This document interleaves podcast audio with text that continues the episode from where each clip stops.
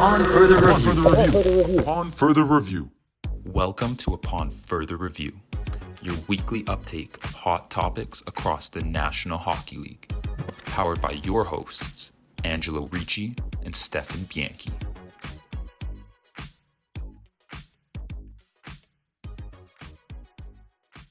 All right, a lot of big sporting events has happened since the last time that we uh, we, we filmed, unrelated to hockey too. LeBron beating the all-time scoring record. Mhm. Patrick Mahomes winning his second second Super Bowl. And second MVP. second Super Bowl MVP.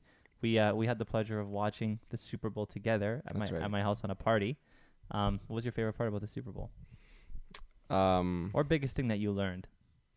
biggest thing that I learned is that we're really good at sports betting. Yeah, those Super Boosts came clutch, we, eh? Yeah, I mean, we we, lo- we lost a couple, but I think we, we were up like pretty decent amount. I think that. I think what I learned uh, above all, above Patrick Mahomes, quite possibly being the best quarterback of all time when it's all said and done, or the most Mhm. talented. Probably the biggest thing that I learned is that spicy Garpar wings might be the most disgusting, disgusting.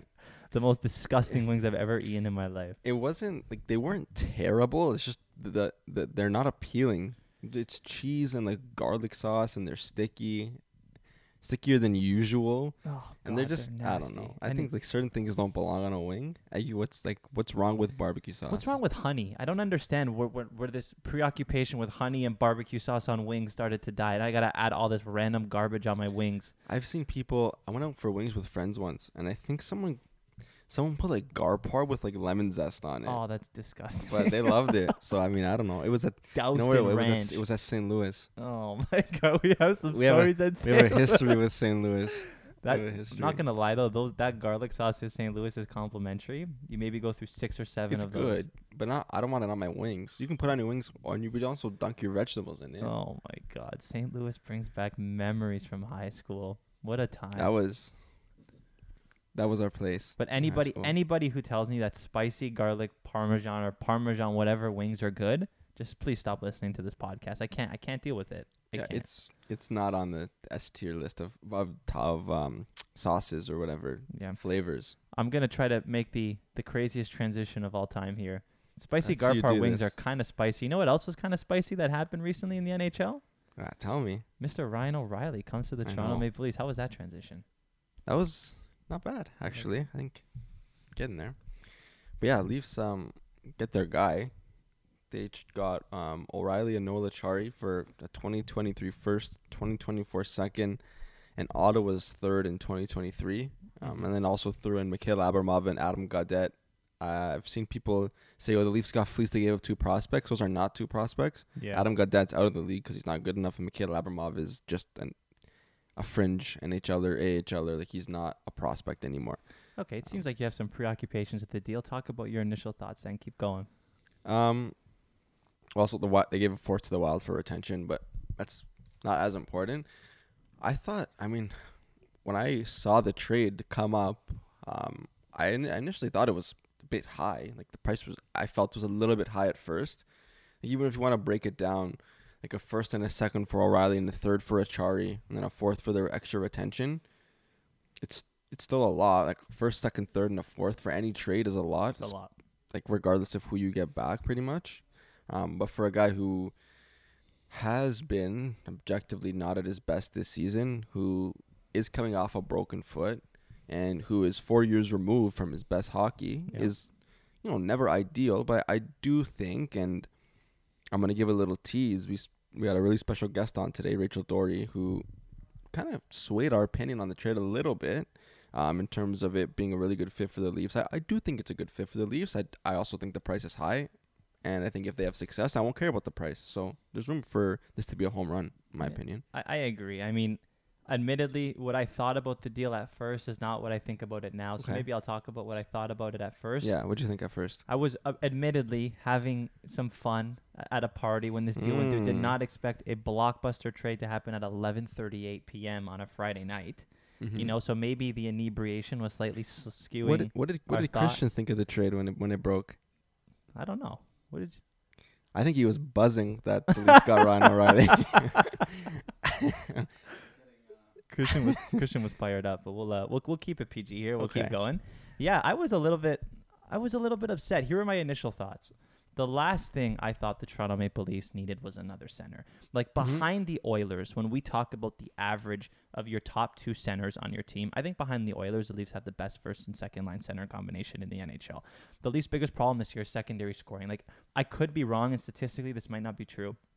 But from the eye test, it seems like if it's not Matthews, Nylander, Tavares, or Mitch, nobody scores. And granted, I mean, having four guys that score you goals is pretty good, but when you want to win a cup, you need some secondary mm-hmm. scoring. So I thought the Leafs at this deadline need secondary scoring, preferably a winger to finish off that second line, Yeah. because Alex Kerfoot is not a second line winger on a cup Neither is contending Yarn team. Croak. Neither No. is Järnkrok, exactly. So I thought that Timo Meier, I thought that Vladimir Tarasenko were all on the radar. And when I saw Tarasenko get moved, which we'll talk about soon, was, in my opinion, next to nothing. I thought the Leafs were going to get a pretty good deal on Timo Meier. I thought that's what was Yeah. up next. When I read the trade come out, I actually saw first Leafs give up a first, second, and a third, and I was like, oh my God, that's got to be Timo Meier, right? It was a little bit more than what Tarasenko was given up for. And then I see Ryan O'Reilly a third line center. You like you said, that's a lot of picks for a third line center. A guy who's going to play on your second line power play, and in a cap strapped league, I've said this a million times. You probably want to go out and get a guy where, where you need him most. Like if, if there was no cap, fine, a third line center is great, but we needed winger depth or we needed a top pairing defenseman. We didn't get either of those, and we sold the farm for a guy. Uh, depth uh, on our depth wise chart that I thought we needed the least. So that that's where I was at first Mm-hmm. my op- my op- preoccupations have switched a little bit because like Rachel Doerrie said, you know, we have a lot of draft capital left. We have a lot of pit not picks. We have a lot of guys that have panned out in the minors. So if you're going to go out and trade these picks for a cup run for a guy like Ryan O'Reilly, Yeah. I mean, it's better than doing nothing. It's better than doing nothing. Yeah, I and I, actually I, I don't hate like like I said the price was high, but if you can ignore the price for a second, I do think the fit is good. I think he makes the team better, undoubtedly. Um, I think they wanted to. I, I think even though they have two really good centers, like David Kämpf, maybe if, if he's not your third line center, if, if Ryan O'Reilly becomes your third line center, that's the best center depth in the league, for sure. I agree, but we were already there, is what I mean. Yeah, but maybe And do you and- think that a third line center moves the needle No. enough on a cup contending team? Uh, it depends if they have an, if they don't have needs elsewhere, but they had needs elsewhere. But we saw in his first game that he was playing second line, Yeah. so I, I didn't initially think that was gonna happen because Tavares and him are not strong skaters. But maybe that's a line that beats you in a different way. They get the puck down low, they're both really good in front of the net, and then Mitch is Mitch, you can just buzz around and, and make plays. Like I wonder if that's the way they're gonna create offense. And then you have Matthews and Nylander who and Bunting who can be more dynamic. So there's two lines who are both incredible and they can both beat you in different ways. Maybe that's something that the Leafs were looking for to keep teams guessing. Um, I think that that could be it too. But even if he ends up as a third line center, Rachel talked about this, but I, I thought about this a little before too. I think she's going to put it better than I can. But just because he's a third line center doesn't mean he's only going to be playing third line center minutes. Like he might get a, he might get an ozone start with some of the big boys um, when, when when there's an icing and they and they can sort of take advantage of a bad of a, of a, of a good matchup. He's going to kill a ton of penalties. He's going to be taking huge faceoffs. Like now they can have Tavares, they can have Tavares, O'Reilly, and Mitch playing, uh, like playing late in the game if they if they're a goal up or something. Those are all elite players and they're all really good defensively too. I think it does give them a lot of flexibility, and Noel Acciari too is kind of like that prick. He's a really good penalty killer too. I think again, like if you can ignore the price for a second, Which is tough. th- it, it is tough, but I think he gives them something that will help them win a round. And I think if you win a round or God forbid two, I probably don't really care about the price at that point. I, I agree. You know, hindsight's twenty twenty, obviously, and if, if you go out in the first round, people will question the deal. But yeah, li- like I said, my, my opinions changed a little bit. I at first I, I graded the deal like a C minus, and now I'll give Mhm. it like a B plus. Honestly, I think yeah, I think that's fair. I think it does enough. First off, I was worried about the picks. A great stat that we talk about Mhm. time and time again. Picks that you give up really outside of the top five don't mean much. Like a bunch of um, a bunch of statistics were drawn from 2005 to 2013 and showed that in the first round, picks one to five have about a 45% chance of becoming a star caliber player. And then after that, it drops off pretty quickly. Like you're looking six to Mhm. 10 is 18%, 11 to 20 is 7%, and 20 to 30 is 8.3%. And the Leafs, that, that first round pick will be a glorified second, right? I hope so. So I if you're gonna give late. up, yeah, if you're gonna give up a two to eight percent chance of a player becoming a star on a draft pick, I, I think you're willing to do that to win you a cup round because Yeah. you know obviously draft picks don't win playoff rounds, and Toronto's starving for a playoff round win. Yeah, and they didn't have to give everyone anyone up their roster too. So that's huge. they're still, but they didn't get worse, No. and they can still use those players if they want to make a trade later. But we'll get there. And I- I think we we're pretty cognizant of the fact that there's a lot of you know boomer old timer hockey fans in Toronto. But like, but that aside, like we we have complained about this, and this was especially true against um the Habs a couple years ago and Boston before that. Like sometimes when things don't go right for the Leafs, they they look they they look like they sort of go into a shell and they're not willing to like sort of just take the bull by the horns and play hard and get in people's faces and just make life difficult for their opponents. I think that's a valid criticism of them at times. For And I think they got skill. Uh, Ryan O'Reilly is great at playing hockey, Yeah, but he's also he can also get in there and do, you know, sort sort of take a team and rile them up and get them back into the fight. And then also Noel Acciari's not a bad hockey player, and he's also a, pr- a prick to play against. So I Great think, depth. like I think from that perspective too, if we're gonna go there, I think it's an important one to mention. Like they got better in that in that front too, and I think obviously Dubas wanted to do that. That was a clear intention of his because if you go out and get a Timo Meier, are you more skilled and are you better? One hundred percent. But maybe he thought we're already good enough on paper, skill wise. If we can maybe sacrifice on skill and then get better in other areas, maybe we're a, a more well rounded team. Maybe that was 100%. his approach. I could see that being the case with Dubas. So um, I think I think the team gets better. I think the results will end up telling us whether they overpaid or not. As as much of a cop out answer as that is, I think it's the truth.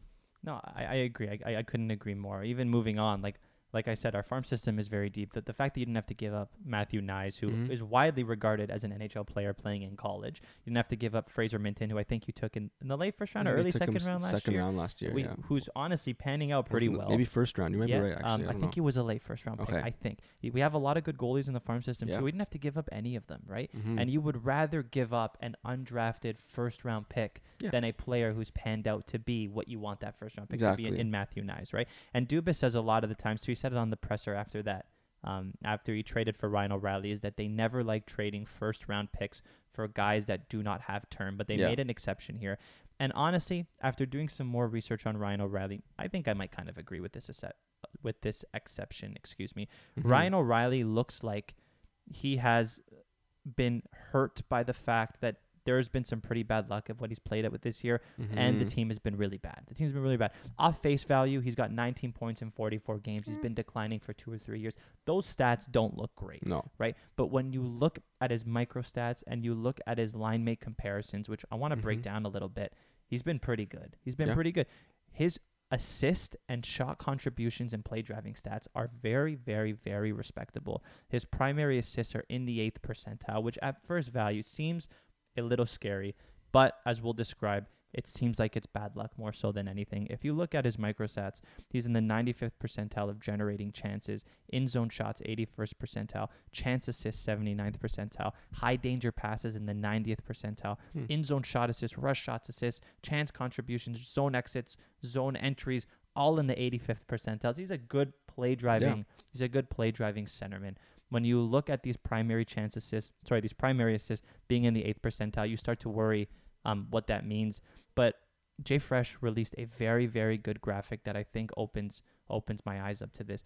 He compared um, players in the NHL who they're playing with on their on their lines and comparing whether they're able to finish and whether goalies are bailing them out. And it's kind of funny to see that Ryan O'Reilly ranks in I think the second or third percentile of all forwards in the NHL with respect to Wow. offensive um, teammate finishing and and goalie um, save percentages, which is telling me that when he's on the ice, his goalies are not bailing him out and his teammates just can't finish, which is why he's probably not getting assists. Yeah. And I think that if you put him or keep him on this line with John Tavares and Mitch, you might be able to expect a point a game out of him. Yeah, I mean, he got an, he got an assist yesterday on Saturday in his first game. I mean, like, I don't know who he was playing with, to be honest, in St. Louis, but I can pretty much guarantee you that Tavares and Mitch are better. He was on their third line. Like he, Yeah. the guys that he was playing with could not put the puck in the net. So, it was I mean, bad. I guess those are the same arguments I'm sure the Leafs are having internally. Like, sure. is this guy getting unlucky?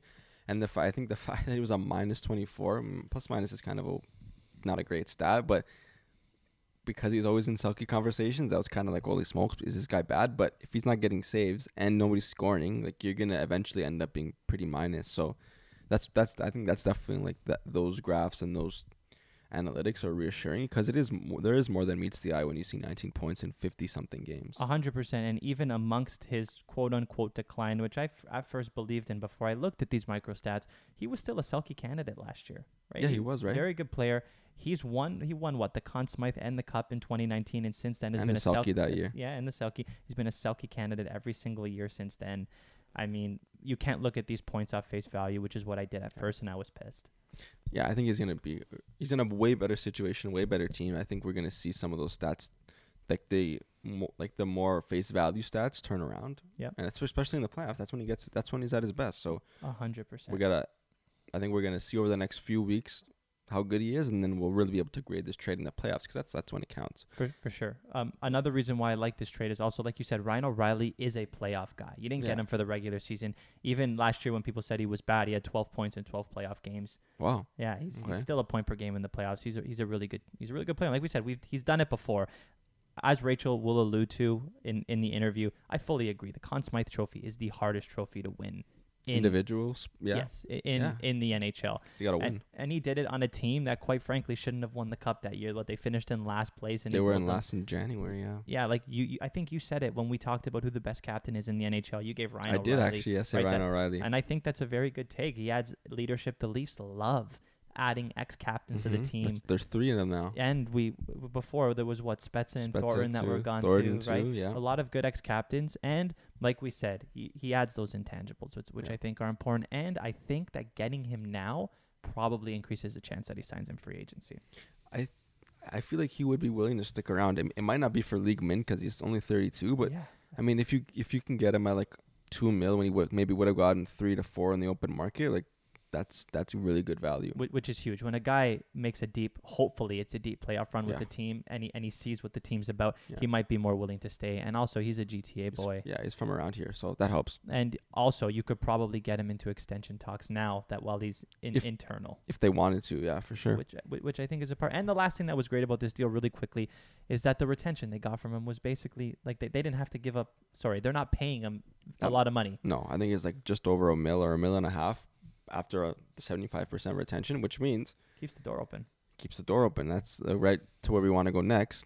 Are the Leafs done? I, I think the answer is no because, why? well, I mean, Dreger and Chris Johnston both said it doesn't seem like the Leafs are done. But like we like we mentioned like a few minutes ago, they still have roster players like Kerfoot, like Engvall, etc., who have trade value and they have prospects. If they really wanted to move off of them, I don't think they do. I don't think so. But if it's to get someone that they really want, they have the prospects to use if they want to. Also, if they go out and get a defenseman, they got to get rid of a defenseman. And so I don't necessarily want to see him moving out the door, but depends who it is. You can get rid of Erasmus Sandin if you're getting somebody who can fill a hole and stick around on term. would you rather keep Sandin or Liljegren if you had to? I'd rather keep Liljegren. I agree. Which is kind of crazy because Now- two years ago was the complete opposite. opposite. Yeah. Liljegren's really coming to his own. I think he's 100% a top four defenseman now. Thank you, And he's, yeah. Thank you, Mark. And he's a righty, which is more valuable. A hundred percent. I don't think Dubas is done either. I think one of the biggest W's from this trade, like you said, is that they didn't. First of all, they didn't have to sacrifice a 2024 first round pick, Yeah. and they didn't give up roster players. So now, when you go out and get a big player, you can give a a team someone that they can retain for two or three years, right? Mhm. I think that, and obviously this is a long shot now that we um, traded for Ryan O'Reilly and he's in the the top six. Inevitably, I don't think he ends up in the top six. I think Patrick Kane is still a possibility, and the reason why I think that is Patrick Kane did a huge favor for us. He said he's only willing to accept a trade to New York or to Toronto. I think that's been pretty widely accepted as a credible rumor. I'm pretty sure that the Islanders and the Blackhawks had a deal done and he rejected it. Like he has no Hmm. intentions of playing anywhere else other than these two spots we know for sure that New York's top six, the Rangers, is 100% sure. Yeah, they don't have much room left. so if he's going to go somewhere, he's going to come here. And I think that Kane coming out and saying he's probably only going to play in Toronto gives us a lot of leverage. We might be able to get him for a pick or two less than we would have before Mm-hmm. because um, from the Chicago Blackhawks standpoint, they're going, you know, pride aside, they want to get something for him before he walks, right? Yeah. So My only concern with him is that he's clearly hurt. yeah, he's hurt, and maybe that allows you to get him for less, and you can throw him on LTIR until the playoffs. Maybe. maybe I I just I want him. I would want to get him when he's at his best, whatever that is for him now. Yeah. But I mean, if you have the opportunity to get Patrick Kane, it's tough to turn it down. A hundred percent. And when I say pride, I mean like when we're talking in fantasy. I know we talk about off the off the air. We'll be like, if I'm not getting value for this player, I would rather keep him than let someone else fleece him for me for free. Yeah. But in the NHL, it's a business. You want to get picks you for him. have to. And I'm sure when push comes to shove, if that GM in Chicago is only able to get a late first or an early second for Kane as opposed to getting nothing for him, he'll take it. I, the, the other thing I've heard that Kane might do is just sign a, a, a cheap one year deal with them Mm-hmm.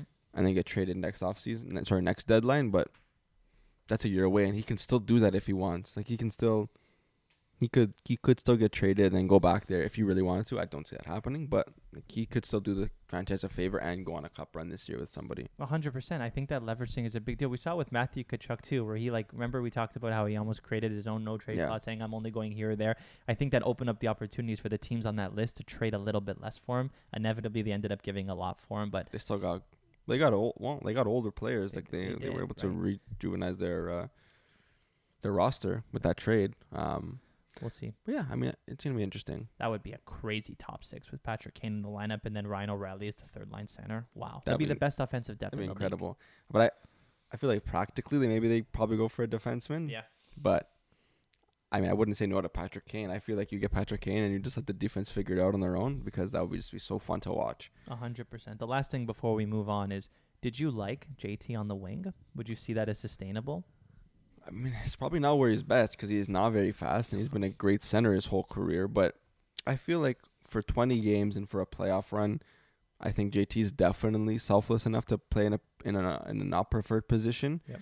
And I think, like I said, that's not a team that's gonna that's not a line that's gonna beat you with speed. They're just gonna get the puck deep. John Tavares is great in front of the net and great down low. Ryan O'Reilly is also great down low because he's a big body. He can protect the puck really well. Yep.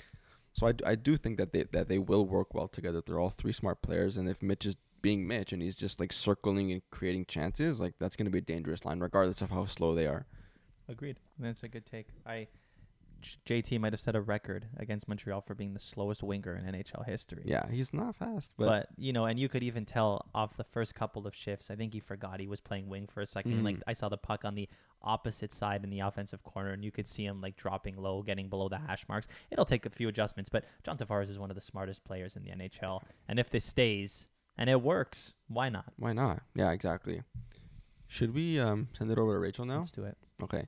Yeah, so we teased this earlier, but we were really, really lucky to be joined um, by Rachel Doerrie, who is on her own podcast, Staff and Graph podcast, but also worked for a couple NHL teams. We get into it when we start the interview, so I won't delay it any longer. We'll throw it over to Rachel, and then we will be back afterwards. Okay, so we are so, so lucky to be joined by Rachel Doerrie today. For those who don't know who Rachel is, I'd be I'd be shocked first of all, but for those of you who don't know, um, Rachel is one of the more popular, knowledgeable individuals in the hockey Twitter scene. She's worked for a couple of NHL teams. She worked for the New- Jersey Devils, most recently the Canucks. So we are extremely grateful to have her on, to have her knowledge uh, heading into the trade deadlines. We're going to keep it pretty trade deadline focused, just some general NHL questions as well. But Rachel, thank you so much for take, taking the time to join us today.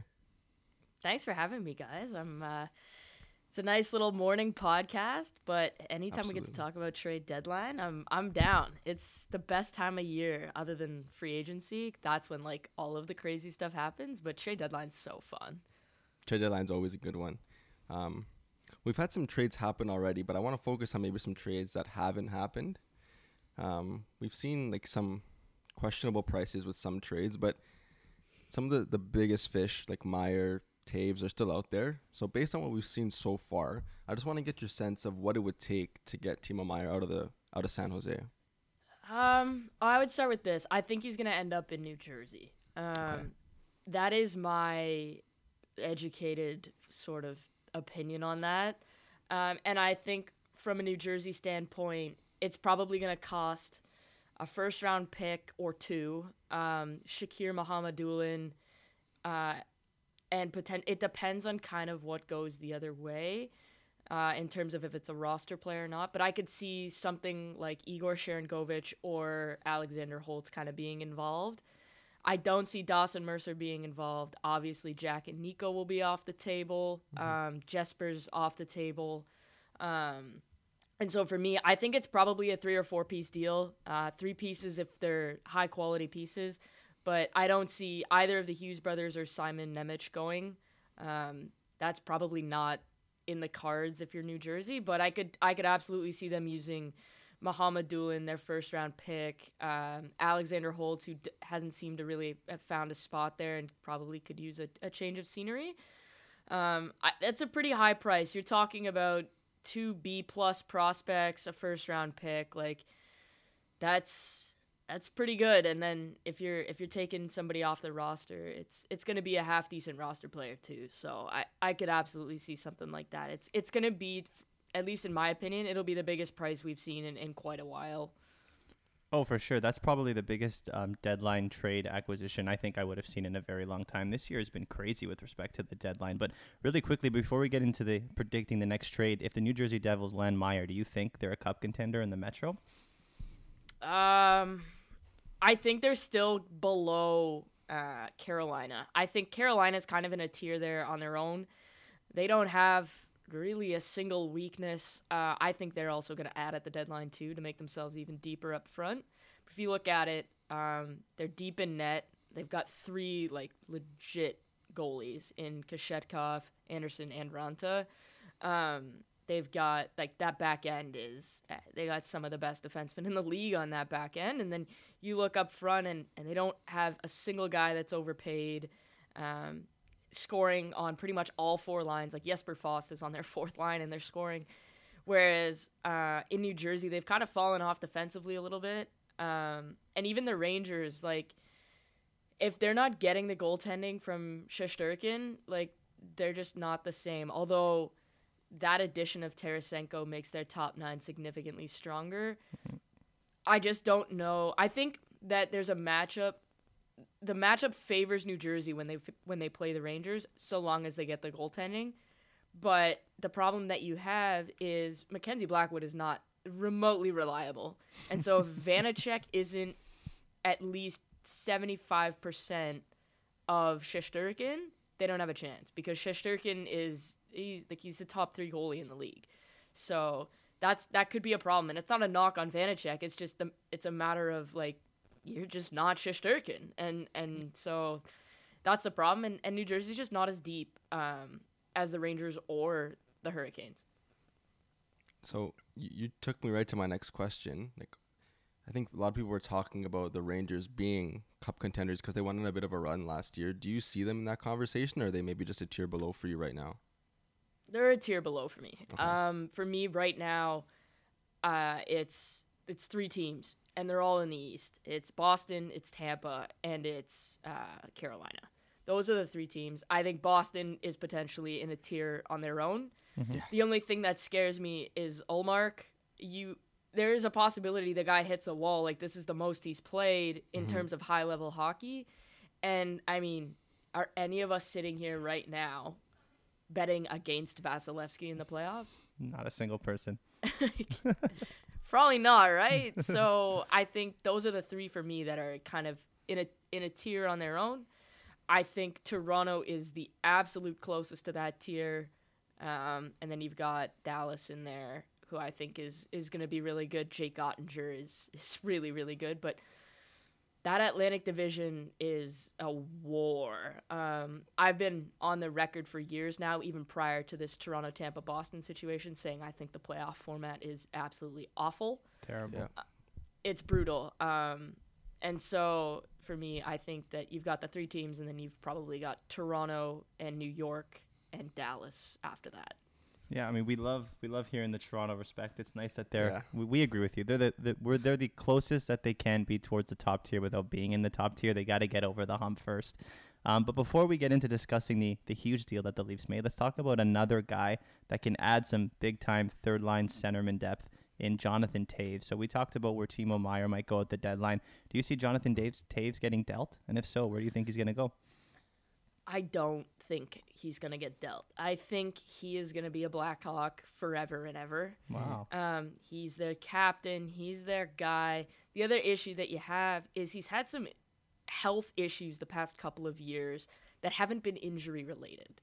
And those are more concerning than injuries because they could crop up at any time and they could be just devastating. And so I think that teams, first of all, I think he could be had for like a third round pick. Mm-hmm. Um, because he just, he's not the Jonathan Toews that everybody likes to think about, but he's absolutely, he could provide that third line depth in the same way that Ryan O'Reilly is going to. Um, but I, I just don't see him getting moved because I don't think there's going to be, there's like six games till the deadline. Like, there's not going to be enough time for him to come back and really show that he's worth giving up that capital and taking on. And I just think that he's going to end up resigning in Chicago. He's going to be their captain that's going to probably just steward the ship until um, that new wave comes in. And, and he's going to be really good for them. If He's one of the best leaders in the league. And so for me, I could see Chicago, unless Toews comes to Davidson and says, I want out, get me out of here. And Toews is just not that kind of guy.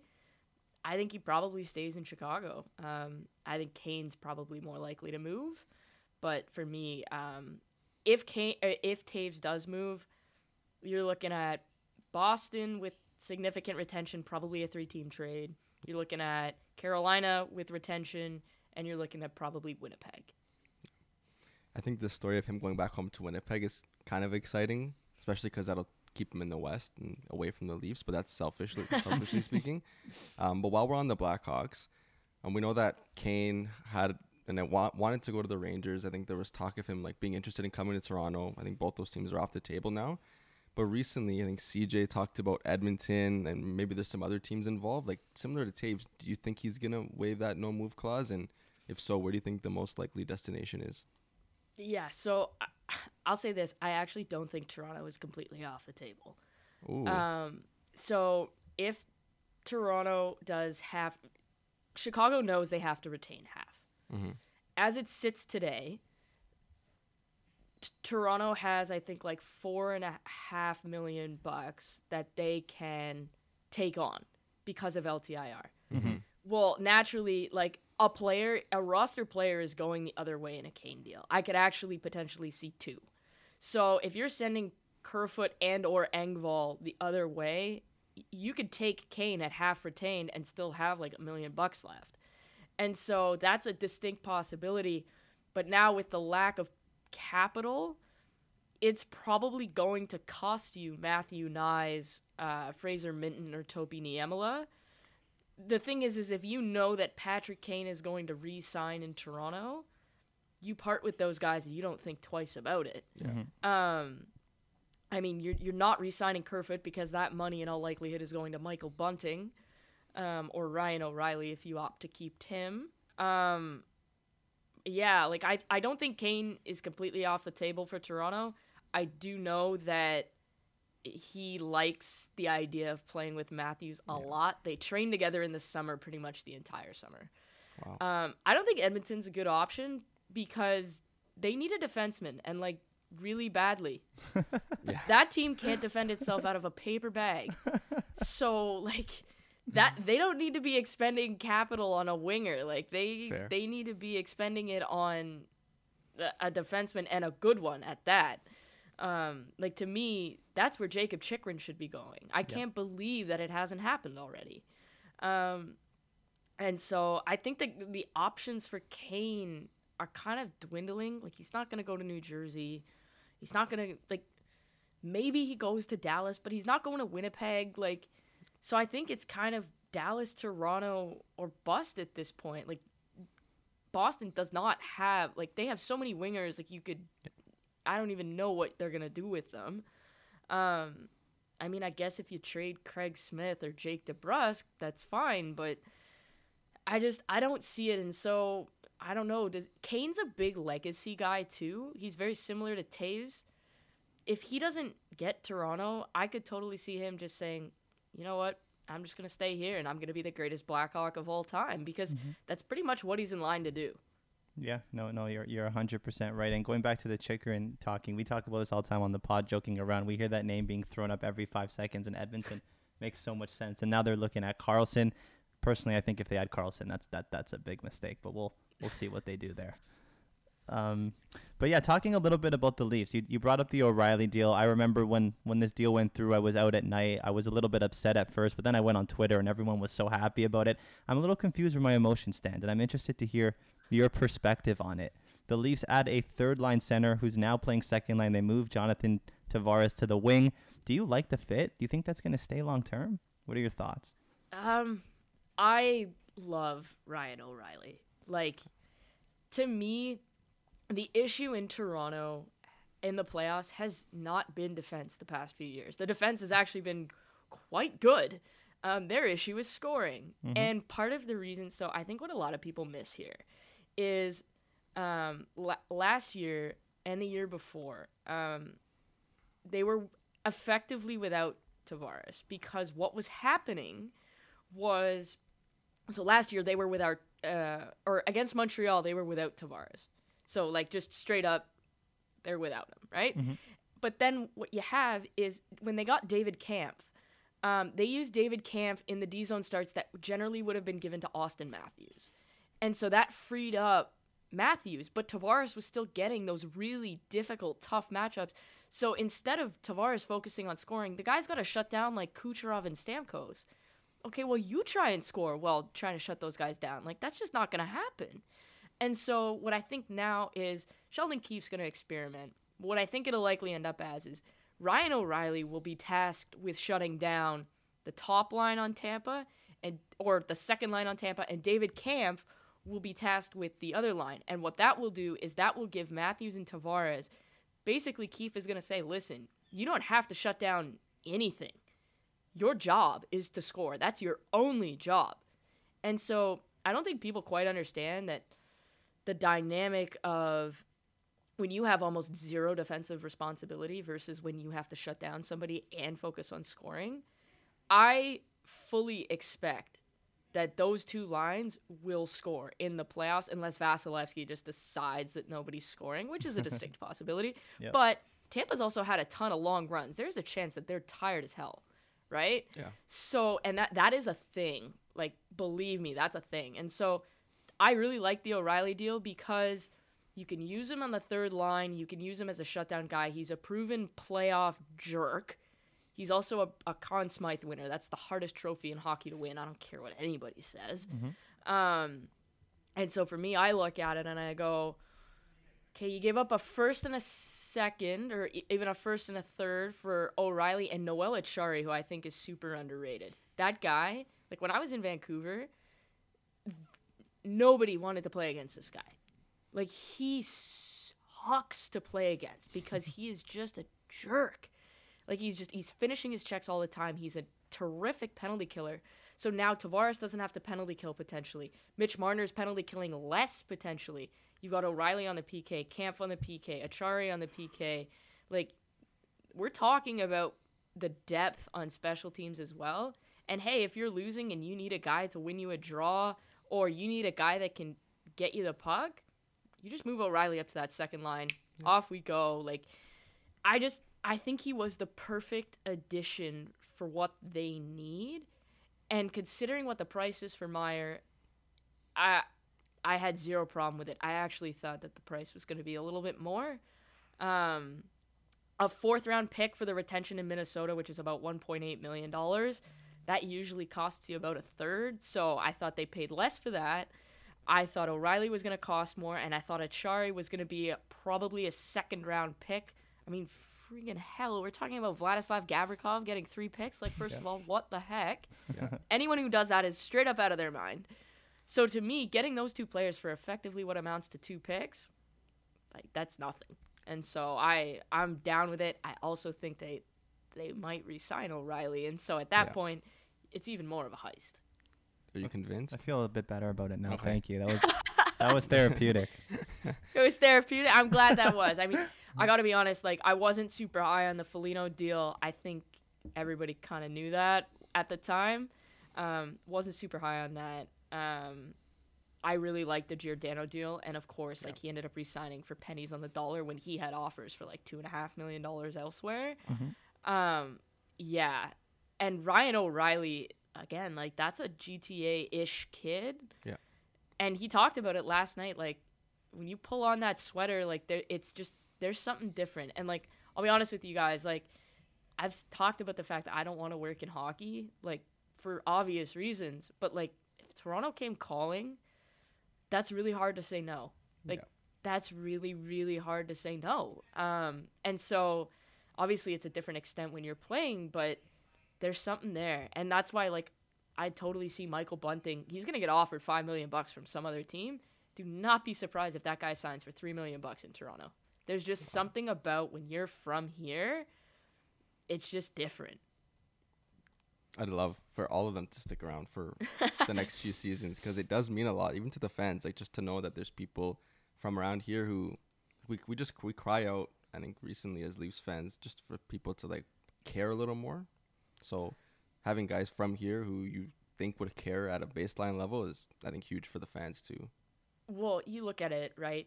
Mitch Marner would throw his if if it were in a cup final, like Mitch Marner would throw his face in front of a shot Yeah. if it meant winning a cup. Michael Bunting the same. John Tavares like almost got his neck broken playing for this team trying to win, right? Like when you play for the team that you grew up with, especially when it's Montreal, Toronto, Boston, like those teams, Chicago, Detroit, like Dylan Larkin, right? You are willing to do things that you might not otherwise be willing to do. And that that means something. And so I think like Ryan O'Reilly is already one of the best defensive forwards in this league. Like he was up for the Selke last year. Mm-hmm. And and so for me, I look at that and I'm like, now you have the added bonus of like there's like eight or nine guys in the Leafs room now that are from this sort of area that grew up cheering for the Leafs. There's a whole lot of guys that are probably willing to go that extra couple notches that maybe other guys aren't and it's because they they get it. Like Yeah. they get it. I love it. Um, well, on our way to wrapping up, I want to just focus on the Flames for a little bit because they've been making news. We saw Allan Walsh tweet a little bit like he always does, making news about Huberdeau, his relationship with Daryl Sutter. But like, regardless of that, do you think it is time to move on from Sutter? Like, what's going on with the Flames this season? That's a tough one. Um, so if you look at Florida and you look at Calgary, they're both struggling this year. Yeah. Um, there's something to be said about a major, major roster shakeup, and that's what both these teams had, right? Mm-hmm. So Florida lost Huberdeau and Weegar. Calgary lost Gaudreau and Tkachuk. Effectively, both teams lost two of their top three players that's a problem. Like that's a problem. And when you have that much turnover at the top end of your lineup, I mean, there is going to be some level of setback. Um, that's just how that works. Guys don't have the same chemistry. They don't know the same systems. Both coaches, in this case, Paul Maurice is a brand new coach. I personally would have kept Andrew Brunette. The guy was up for the uh, Jack Adams. That seemed really stupid to me, but Paul Maurice is a good coach, so just that's fine. But with Daryl Sutter, he's one of those guys that can wear out his welcome. It's very similar to Torts, Rick Tocchet. Um, there are guys that just wear out their welcomes because they're hard on players. And so for me, I, I don't I don't know if it's Sutter, and I don't know if it's the fact that there's just been so much turnover, and that's really hard to recover from. And also, like Jacob Markstrom has been um, Yeah. really bad, like Yeah. real bad. And that's the other thing is Jacob Markstrom hasn't been Jacob Markstrom since Ian Clark was his goaltending coach in Vancouver. Sergei Bobrovsky hasn't been Sergei Bobrovsky since Ian Clark was his goaltending coach in Columbus, and I don't think that's an accident. Um, having worked with Ian Clark, that guy is the best goaltending coach in this, like on this earth, and I don't think it's particularly close. Um, and so for me, Calgary's just got so many issues, right? You've got a top, two top end defensemen in Rasmus Andersson and Mackenzie Weegar, no doubt about it, right? I really like Noah Hanifin. Okay, I really like Oliver Kylington. But to me, uh, I think there's just there's something with the mix there that hasn't necessarily boded well, and maybe it is Sutter, um, but maybe it's the mix. You just it it's hard to say, um, but I if Calgary misses the playoffs, I'd I'd have to think that Daryl Sutter probably loses his job. Brad Treliving may lose his job. Um, they just there haven't been enough prospects that have come up. Like Jakob Pelletier is still kind of on his way. Connor Zary hasn't come up. Um, they're just not getting enough out of um, their young players, and I I think that that would allow them to maybe avoid signing some of these other contracts. And so for me, I think that there could be something wrong there. There's definitely something wrong in Florida. Um, and so it is hard to say, but naturally, like your first thing is going to be the coach, right? Because you're not trading yeah. Weegar, you're not trading Huberdeau, you're not trading Kadri, like you're not trading Lindholm. So I think you kind of just have to say, okay, like, are we biting the bullet here? And, and Sutter's the guy that's got to go. Like, look, look at the coaches that are available. Barry Trotz is available. Claude Julien is available. Theoretically speaking, Joel Quenneville is available if he gets the okay from the league, which I'm not sure that he will. Yeah. Um, Bruce Boudreau is available, having worked with Bruce. Bruce is a damn good coach. Yeah. Hard to argue against the guy that's second fastest to 600 wins. Mm-hmm. Like, pretty tough, right? Um, there's a lot of really good coaches available. Um, Mike Babcock's available, and I think he's probably going to get another chance here, um, whether it's in Edmonton or Calgary. Like, I, I'm not saying I disagree or agree with Quenneville or Babcock. Like, I think we all know how I felt about the Chicago situation. I was pretty clear about that. Um, but I mean, with Mike Babcock, are you like, he's still a good coach mm-hmm. right? And so if you're really looking to shake things up, is he necessarily the guy? I don't know. But there's what I'm saying is is there are so many coaches available that that are good. And I mean, are you going to take a look at one of them? Yeah, you probably are. Probably should. Yeah, for sure. yeah, you probably should. Yeah. To me, the guy I'd look at is Barry Trotz or, or Claude Julien. Those are the guys, in my opinion. Yeah. Proven winners at pretty much every level. Like, those are the guys I, I would be looking at. Uh, Bruce Boudreau's won at every level except the NHL level. Like he's won an AHL, mm-hmm. like he's won a Calder Cup, a Kelly Cup. He's won at every level except the NHL. So it's not like he's a bad coach. Um, so those are the guys that, that I would look at for sure. Yeah. I'm, I'm interested to see what happens in, in Calgary, especially if they miss the playoffs. I'm not rooting for that, but I do like chaos, so we'll see what happens. Um, I like chaos too, man. I love we love it. That's why I like. I want an Edmonton Vegas first round. Oh, that'd be amazing. Like I that'd think be that'd amazing. be fun. Um, I like a Battle of Alberta, but they're both not getting in. I think LA might yeah. fall out. Um, unless they get Chychrun, that's probably a bit of a different story. Mm-hmm. Um, but I want chaos. Like, give me Colorado and Winnipeg in the first round. I think oh, Colorado oh, probably runs bath. through them. Yeah. But like, man, I mean, we're already gonna get New York, New Jersey. We're getting Tampa, Toronto. Like, I think there's gonna be the issue the NHL has right now is, and if you compare it to the NBA, right? The the conference finals and the finals in the NBA are always the best series, are they not? Mm-hmm. Yeah, always. Right. Okay. What's the best round in the NHL? One. Always. Exactly. Yeah. That's the problem is you have too many of the really good teams going out in the first round. Whereas if you did one to eight, or hell, even one to sixteen, oh, if you did one to eight, let's just say for argument's sake, mm-hmm. and you reseeded, so none of this bracket uh, nonsense. Okay. Nobody cares about the bracket. No one cares. It's not March Madness. We don't care. If you just true. reseeded, you have the potential to have excellent, excellent conference finals, right? Like, I mean, if we sit here today and say you can get Boston versus one of Tampa or Toronto in the conference final, who's signing up for that? Like everyone, me, every single person. I am, right? Right now, the only non-disappointing uh, playoff series in the conference final in the East is Boston Carolina. If yeah. we don't get Boston Carolina, it's a disappointment because you're just not getting two of the best teams in the East. Like you're not. Mm-hmm. And I think that's a massive problem. Yeah. So it'll be interesting to see what happens. I think we, yeah, we both agree with that. Um, and with that, you know, you're on a bit of a tight schedule, so we will wrap it up. Rachel, thank you so much again for taking the time to join us. Um, it was really interesting like, getting your perspective and all of your knowledge. I think we're both reassured about the O'Reilly trade now. I think I can speak for the both of us on that.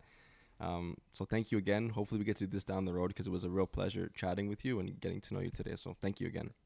Yeah, of course. I mean, I'll come back on for longer. Uh, no worries about it. that. Sorry about my schedule. I did no want to say though, you, your guys' hats, like they're awesome. You like 'em? you did a really good job with those. That's like Thank you, thank you. He sourced them really for well us. done, gentlemen. Um, but you. yeah, that was super fun. Happy to come on and do it again. We'd love to have you back on. Yeah, awesome. We'd love This, to this have was you a back. pleasure. Thank you so much. Thank you. We're just going to take a brief minute to shout out the sponsor of today's episode, SeatGeek. Looking to enjoy a night out with some friends watching a sports game, concert, comedy show, or music festival?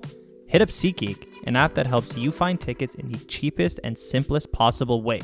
By visiting their site, you can see events happening near you, and within one click, can instantly get access to tickets at the cheapest possible price.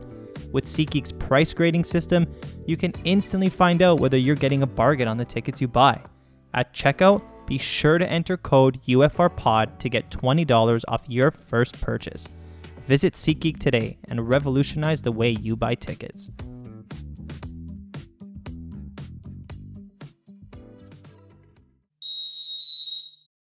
So we're back. Thank you again um, to Rachel for making some time for us. Yep. One thing that we alluded to but didn't fully get into with Rachel was the Tarasenko trade, and I think that's the second biggest piece of news to come out over the last couple weeks. So let's just start there. The Rangers get Tarasenko and Niko Mikkola for a 2023 first, 2024 fourth, Sammy Blais and Hunter Skinner. I think this is a great trade for the Rangers.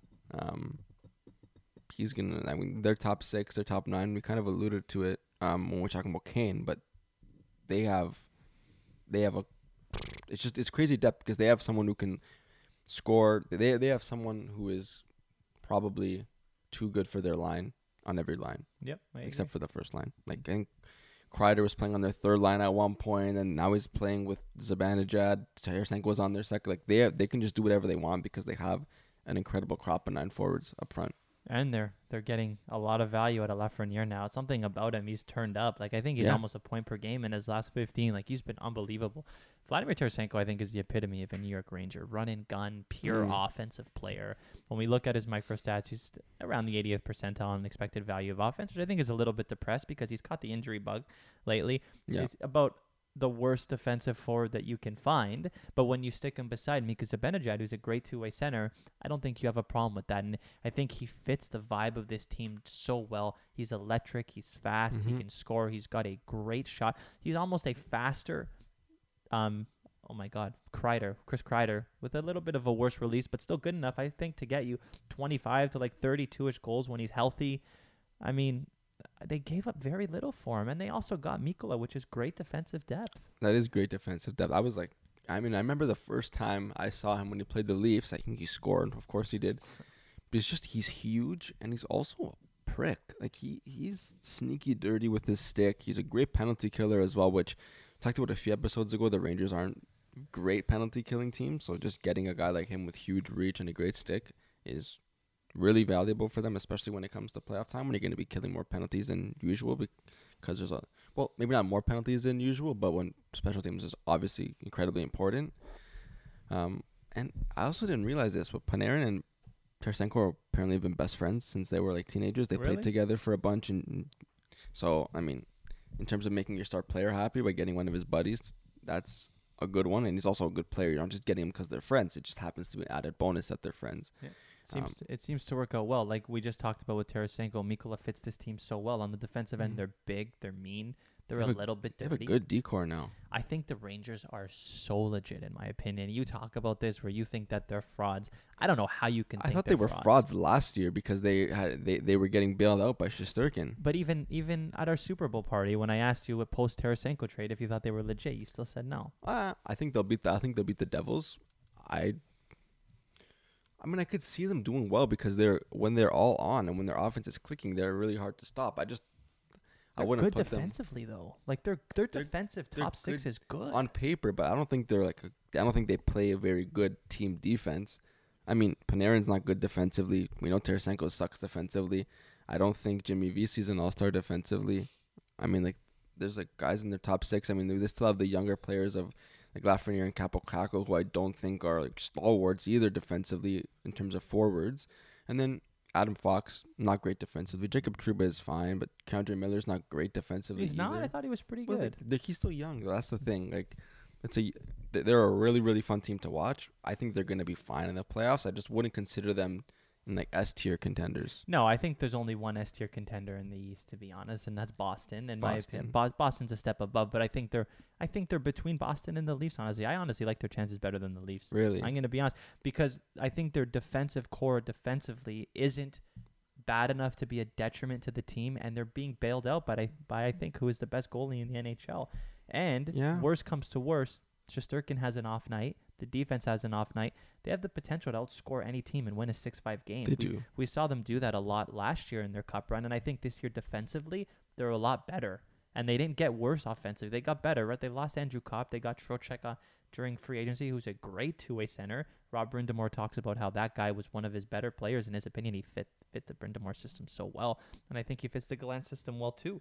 I mean, you pick up a great two-way center, you pick up a scoring first-line center. Didn't get worse defensively. I mean, this team's going to be tough to beat. They made the conference finals last year, right?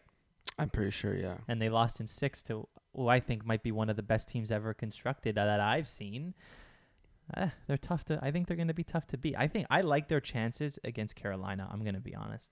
Yeah, I mean, we have to see if Carolina adds. Yeah. Because if they do add, then that that'll change it. But yeah, I think the issue with Carolina is they don't have like a guy, and now I think there's at least two on this team. At least Like maybe I'm three. talking Zibanejad and Panarin more than b- before I talk about Kreider and Tarasenko, but that's a pretty good top four guys. 100. percent So no, they- they're definitely dangerous. I just don't.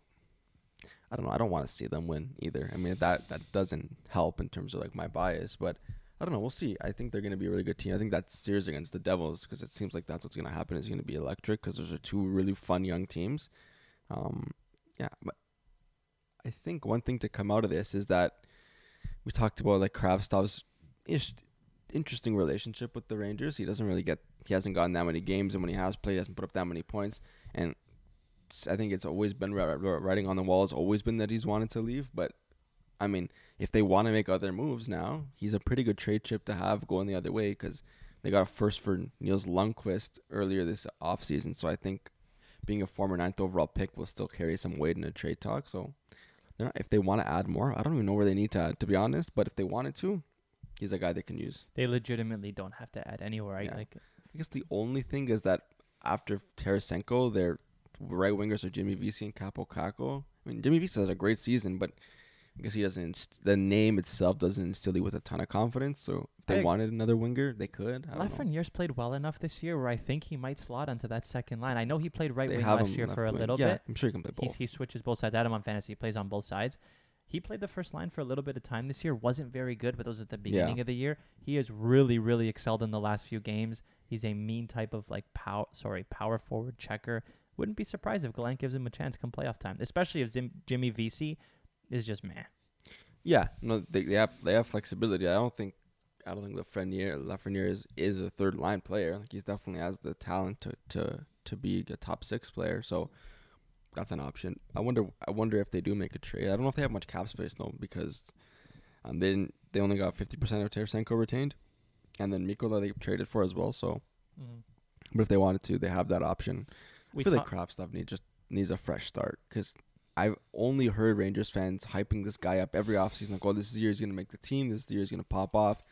It just hasn't happened, and we've talked about it in the past. The Rangers have not had the greatest relationships with their top pro- their top prospects recently. So, if he needs a fresh start, I think he still has potential, and I think there's a team willing to take a risk on him. it's a nice way to sugarcoat it. They can't develop prospects. It's bad. Yeah, they've. I mean, they have their two. They have a first overall pick and a second overall pick on their third line right now. which is a problem. which is, I mean, they have great depth above them, but all things considered, they should be better than that.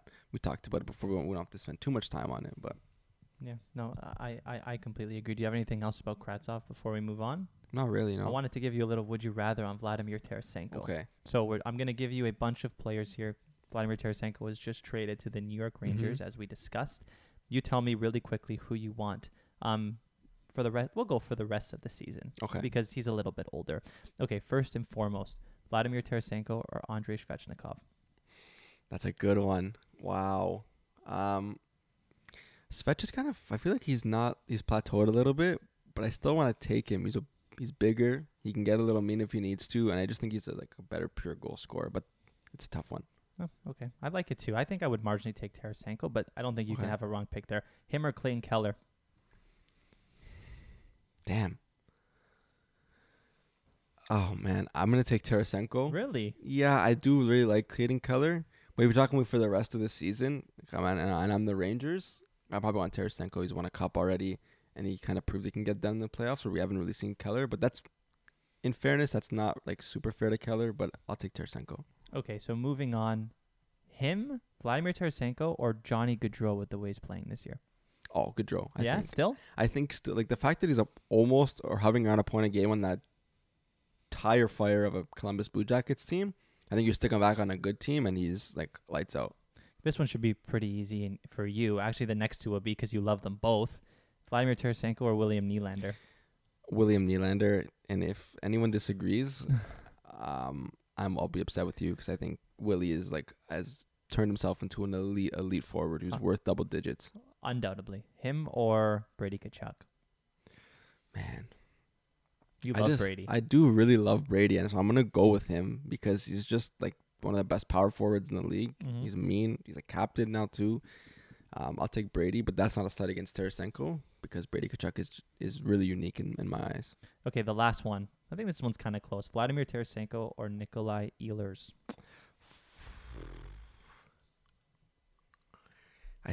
Think I'm gonna. I just think Ehlers is a tad more dynamic. Mm-hmm. Uh, I think maybe Tarasenko is a better pure goal scorer, but if I'm trying to build my team, I, I want the speed and some of the more like dynamic things that Ehlers bring to the table. I like it. I like. I think I would marginally take Ehlers as well. He can score very well, like you Yeah. said. Only problem is he's caught the injury bug lately, but when Yeah. healthy, he's very dynamic. He is. Nice. I like it. I like those takes. Okay. You might get a little bit of heat. There was one that I thought you might have gotten a little bit of heat for. Keller. Keller. I think Clayton Keller. is- Yeah, I but- do. I do think Keller's unbelievable. I just feel like if I need for the rest of the season, I, I think this maybe the safer play is is Tarasenko, but I like it. We need some spice on this pod. No spicy garlic parm, but we need some spice. no, no garlic parm. Get that away from us. Okay, I'm let's gonna be farting into my microphone again if you eat that. We're just going to take a brief intermission here to shout out the sponsor of today's episode, Manabao Town. Located in North York, Ontario, Manabao Town is ready to support you with all of your pre-game luxury wear.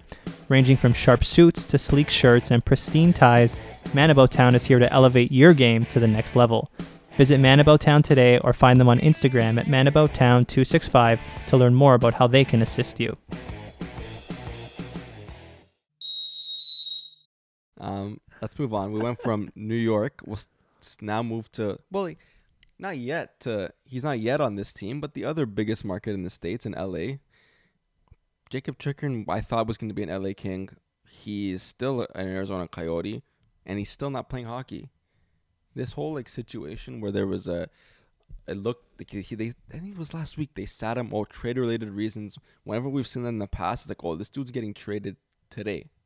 Um, everyone was saying, "Oh, it's LA. LA has a deal in place. They're just waiting to announce it because they don't want to overshadow Dustin Brown's night." Turns out that wasn't true. Nope. It turns out all the reports that Brandt Clarke was going to get and be part of that trade not true. I just this whole situation is like fun to follow, but it's kind of kind of weird to me. It's not even fun anymore. If I hear this name one more time, I'm well, going to yeah, snap. just trade him at this point. Yeah, Like, so we it's don't have to been talk about it. years we talk about oh he's gonna get traded, he's gonna get traded. They're sitting him out. Oh, they're playing him on the right side because they want to increase his Yeah, trade that's value. right. I remember that. He was healthy scratch for a bit last year too, come Mhm. deadline because he didn't want to. He wanted to be traded. I mean, it seems like at this point people are so scared to trade for him because if he hasn't been traded by now, something's wrong with him. I think I just I wonder if the the price is too high. I think they want like a first a pro, they want two first a prospect and a roster player or something like that for him. Which is don't get me wrong, Jakob Chychrun is fantastic and he's cost controlled for the next few seasons, but next two seasons I think after this. But that's a high price. It is. It is. But the thing is, is that he's young. He Yeah. commands a low AAV. I'm pretty sure that Arizona would retain at least 50% to I don't make even a know if trade. they have to retain because he's he's like four million. He's so good for that. If they retain, I mean, he's even more valuable. But yeah, I think I think they just would retain to sweeten up the pot a little bit, but uh, two first round picks is a lot It's a of picks. lot. I would rather spend that on Timo Meier really. for sure. You would take Chychrun over Meier? I just, I guess it depends on what team you are, but at value, like at face value, like a, to- a top ranked defenseman is so hard to come by for that cost. I agree, but Meier is a power Meier's forward, point fantastic. per game. Like it's both of them are good. But if, If, you're Timo- LA, if you're LA, who do you want more? I want Timo. Oh, if I'm LA, Yeah. I'll take Chychrun. Okay. If I'm just because they already have that firepower. Like Fiala is so so good. Yeah, That um that take that you made in the offseason is coming to like probably the most underrated winger in the league. He's gonna put up 90 points this year. Kempe's gonna score 35, 40. Like they don't need that. Yeah. And they don't really have a good defensive defenseman on that team. well, we'll get we'll get to him. yeah, but- that's true. I mean, we'll talk he is very good, but Yeah. we'll get to Anderson That's later. Where do you think Chychrun would go if he doesn't go to LA? Like, give me your second. Give me your second spot. I got two in my head. I mean, well, Rachel said it. The Oilers seem like it's so it's so obvious that that's a good fit that I don't know what they're waiting for. I feel like if they, if they wanted him, they would have they would have made the trade by now. Yeah. So I, I don't know. I don't know where else he could. I mean, any team could use him, but I'm trying to think of a team who's like crying out for a defenseman. I don't even know if they're crying out like a team who probably needs to win now because next year their two best players are going to retire. He Boston. Yeah, he fits that team so Jeez. well. Their like that- top their top four would be stupid good. Like he's big, he's gritty, he's rough, he can score. He's basically Charlie McAvoy, just a little bit bigger. I mean, and and left-handed. wow, which would- this team, the team would be impossible to stop. And if I'm Don Sweeney, I know like this is the last year this team can win I a think cup. they're they're gonna make a move for sure. If I was Don Sweeney, I would give up whatever it takes to get Chychrun. Also because your core moving forward is depleted. You have Pastrnak and McAvoy, which are phenomenal, And but two players. Yeah, but eh, is But Lindholm young? Not really. No, You you you would probably want another 24, 25 Yeah. year old to round out the core, a which is exactly what Chychrun is. At Yeah. worst worst case scenario, you sign him for like six and a half, seven million moving forward, and you starting off an organization with a top five scorer in the league and two of the best defensive defensemen in the league. That's a pretty good core. It'll be a, re- a really good starting point for them to Exactly. like re- retool, and they've been able to retool on the, on the fly before, so I wouldn't be surprised if they do it again. Yeah, But- it- I wonder though, like if the Coyotes are basically saying we're not playing this guy until we trade him. uh, In the past, they had a lot of leverage because they said we have him under contract, so we don't have to trade him. mhm. Do you think they gave up a little bit of leverage now, saying we're gonna we're gonna sit him, basically saying we put ourselves on a deadline, or do you think it's easy just to be like, okay, whatever, you can play games after March fourth if we don't if we don't trade you? I think it's that one to be You honest. think, you and think I, that's weird though? Like he's not he's gonna he's sitting for like two weeks and then have to re like, come back into the team and just start playing games. Like, do you think that's weird, or they, is this smart asset management? I think it's smart just because Jakob Chychrun is a little injury prone. Yeah. And worst case scenario, like you, it's a little weird, but the the possibility that he gets hurt and isn't able to be traded Not again s- far supersedes this. If he doesn't get traded this deadline, he's not being traded. The, I think the Chychrun boat is coming and going. It's been here for two years. Yeah, I This mean, this has to happen. I guess there's now. always the draft, but they said that this draft too. So, but you, I do. I actually think he'll be traded. I just feel like Me LA too. is they're good. they're very, they're like, very good. If they that I mean that Pacific Division is kind of loaded. Those top three teams at least. But if they if they end up matching up against the Seattle somehow, I think they I think they they Steamroll. kill them. Steamroll. And then you never know. They they gave Edmonton a real good run for their money without Doughty last year, Yeah. and now they have Fiala. They have Doughty back. They'll have Chychrun. They have Sean, next year Sean Durzi and Mikey Anderson. They're, they're a really good team. They're a goalie away know. from being an outside The contender. goal that's the problem. And can you imagine just give up three first round picks for Chychrun and Verzmenko or whatever his name is? Statistically a good goalie. He's very good. I wonder if they even if they like go with Demko or something stupid. I don't know if Rob Blake is willing to go crazy like that, but that team is in such a good position They because are. their core is all the same age like we'll talk about yeah, pretty we'll soon about and like the guys that are the guys that are older are still good enough with cup Mhm. experience like this team is honestly i agree they're they're one defenseman away and an above average goalie away from being an outside contender Yeah. They're- Well, Let's talk about it. We we, we basically we're talking about their young core that they've got locked in. They just signed 23 year old Mikey Anderson to an eight year deal, Eight. just just over four million dollars. He's he's gonna that's gonna expire when he's 31. They've signed up. They've signed the best years of his career for four million dollars. Um, I think this is this is a steal of a contract, and it only get better as the cap goes up. And this four million is gonna be like what you pay bottom pair defenseman very soon. A hundred percent. He's he is the definition of a stay-at-home He's defenseman. shut down. That's what he he's- is. He's shut down. He's in the 90th percentile of most defensive defensive categories. About as bad offensive as you can get. I don't think he's bad Yeah, offensively. he just found his role. he just doesn't prioritize it. And these defensemen are just so important to teams because they give you an ability, in my opinion, to go out and get a very offensive, dynamic um, defenseman and effectively hide him on a first pair Yeah. with a guy like this. Like now, you can go out and you can get a guy. Like obviously, Erik Karlsson isn't coming here, but an Erik, Erik Yeah. Karlsson esque type player who's terrible defensively, unbelievable offensively, and overall. This defensive pair isn't terrible, and when you're lining them up against first line power plays and first lines in the playoffs, these guys are going to play 28 minutes. Yeah. And now you don't have a defensive liability having absolutely no like backup. Mikey Anderson provides Yeah. that. He's looked great with with Doughty. Doughty is like no slouch defensively, but you he probably lets Doughty be Doughty because he knows like okay, I got I got Mikey Anderson back here who's gonna back me up and stuff. Like I feel like that goes like you said a long way.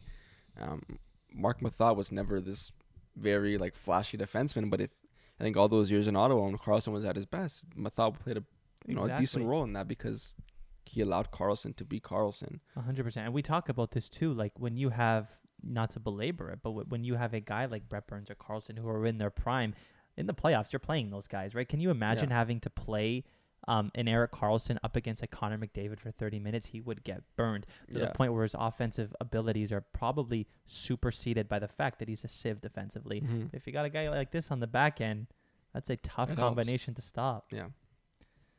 LA's in a good spot. It is. And the good thing about this extension too is that you've locked up pro- probably like your top pairing left side defenseman unless they go out and get Chychrun for four years at eight million, and that gives you like a pretty good amount of flexibility moving forward. I was looking at their cap friendly. Next season they're getting six million in cap space because Jonathan Quick is gone and Mm. Phaneuf's buyout is gone. Phaneuf, Oh, wow. funnily enough, still getting paid by them. then the following year after that, I think Kopitar's ten mil is gone.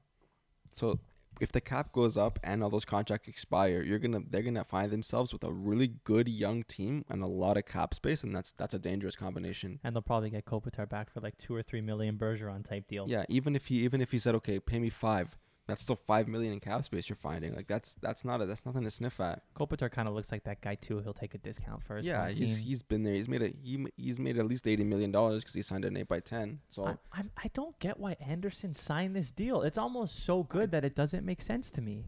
I his just think that prime? that's what these guys get paid. Like we saw Siegenthaler get a very similar deal. We saw Mattias Mattias Samuelsson and um, Buffalo get a very similar deal. Like unfortunately, these guys should be valued more. But I, I think just the way the the market's been set, maybe maybe maybe he could have taken like five years instead and then gotten a payday at like 28 when like you're at your best. But I was gonna say he his his entire prime is gone off this Yeah. deal. I mean, granted, he's still making four point something. It was a four on the dollar. Was I it think it's 4.125. four point one two five, which is still very good money. But I think he probably sacrificed himself some money. You Probably. sign this by five years, maybe he gets six and a half when he's Who twenty knows by the, that point. the issue is obviously he can turn out to you know have a strong decline or get hurt, and now he's guaranteed himself what eight by four thirty two over that thirty two million dollars. It's a lot of money, uh, I mean, even like, if he becomes a bust somehow. You'll, you'll take it. I mean, yeah, it's a good contract by Rob Blake. Did a good very, job. very good contract. Like I said, the Kings are just so scary because their entire core, like the core, is good enough to win now, in my opinion, and they're so young. They're, Mm. they're all the in. same age, like, and they're locked in.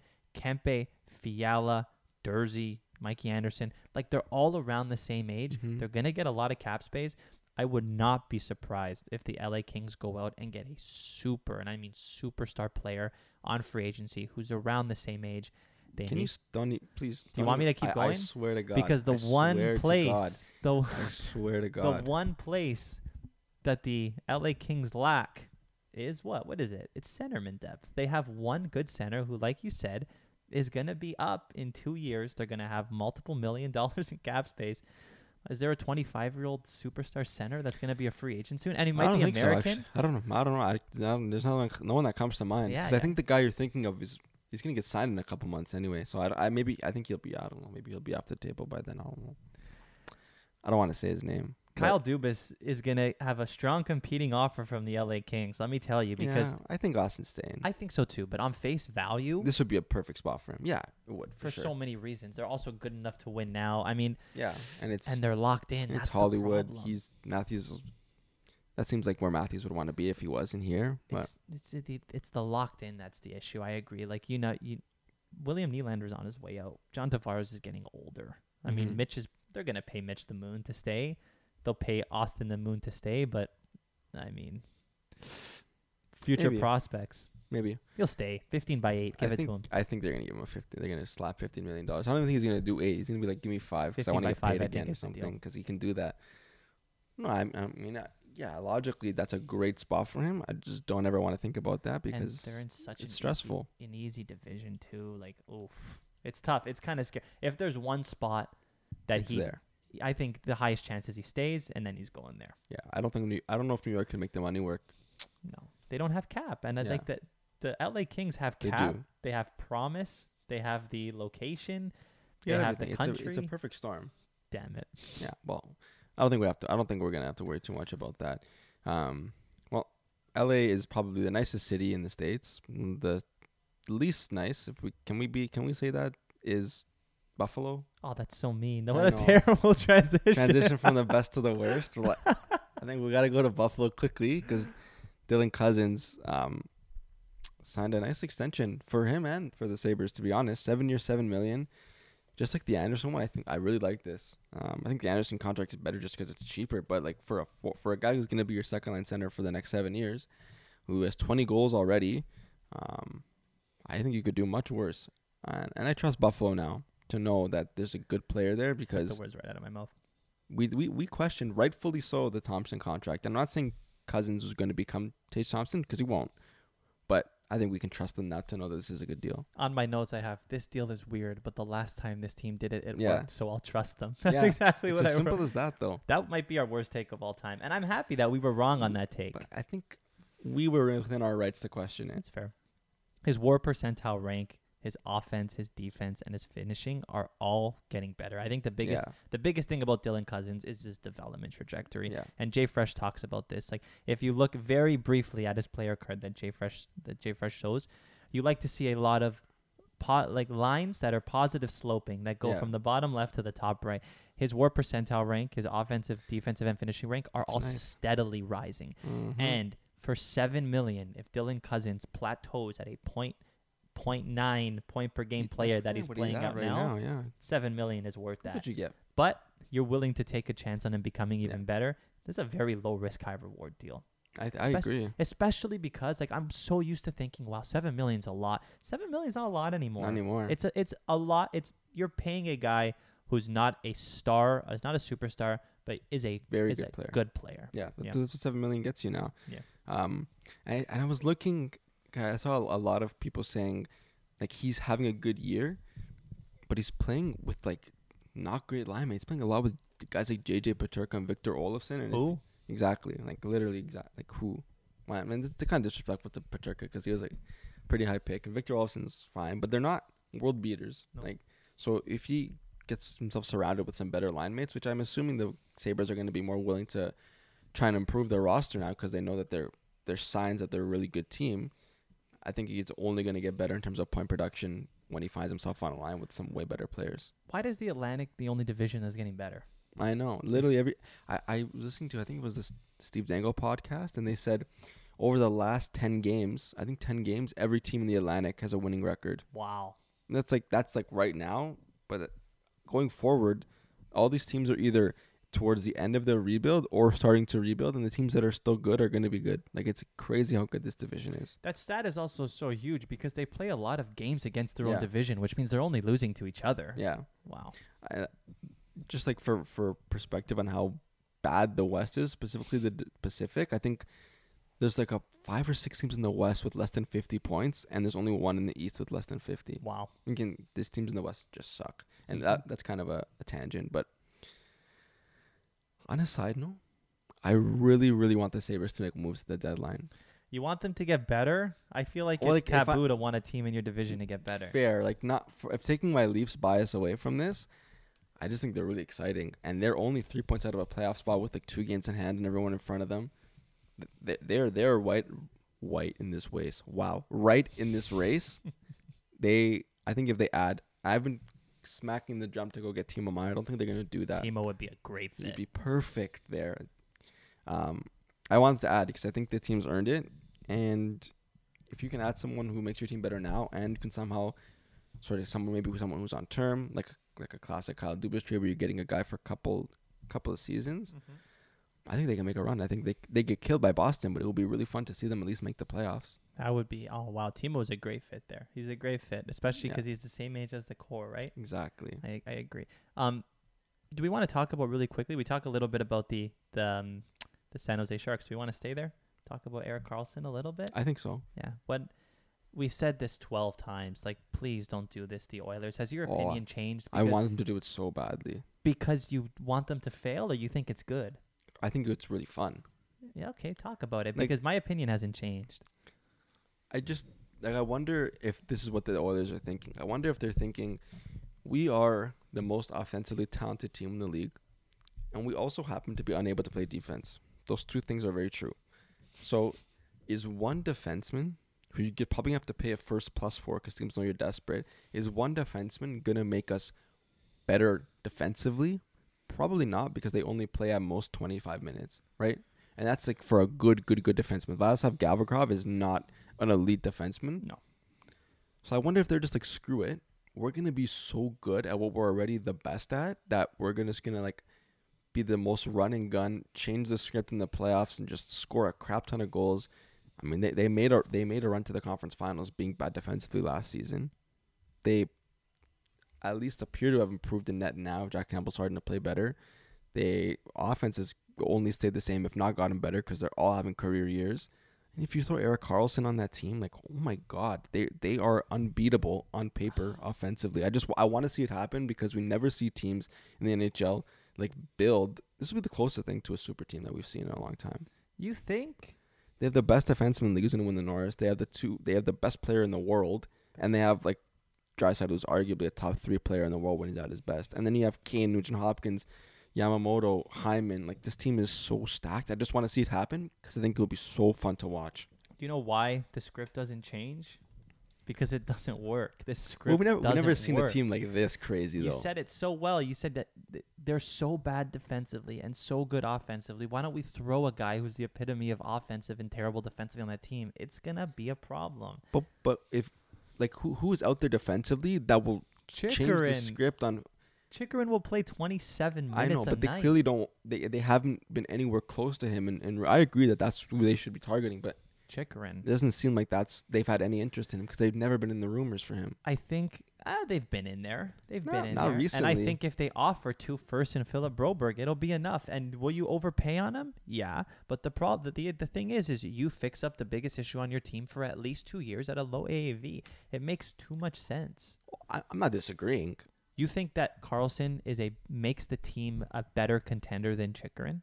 No, Do you think I that? didn't. I just said I don't disagree. Do you think Karlsson will is cheaper than Chychrun?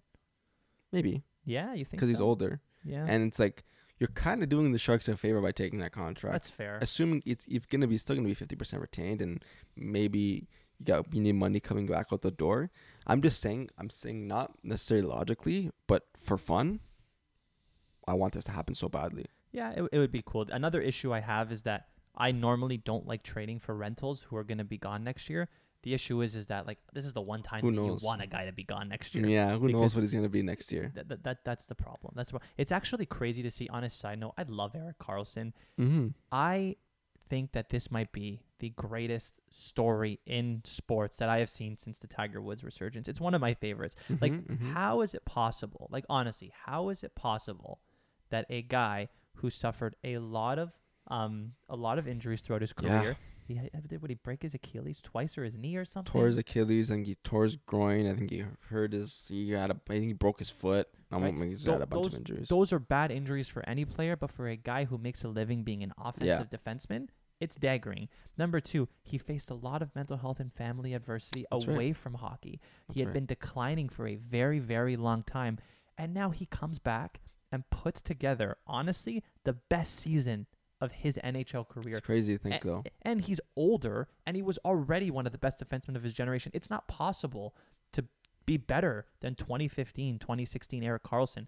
And some somehow he's managing to do it. You look at his it. stats this year, his micro stats. It's a lot of blue. He is in the 99th percentile of goals, the 97th percentile in shots, 100th percentile in primary assists and chance assists, 99th percentile in primary shots assists, his zone entries and exits, his in zone offense, rush offense, shot contributions, every play driving stat you can think of, he is in the 99th to 100th percentile.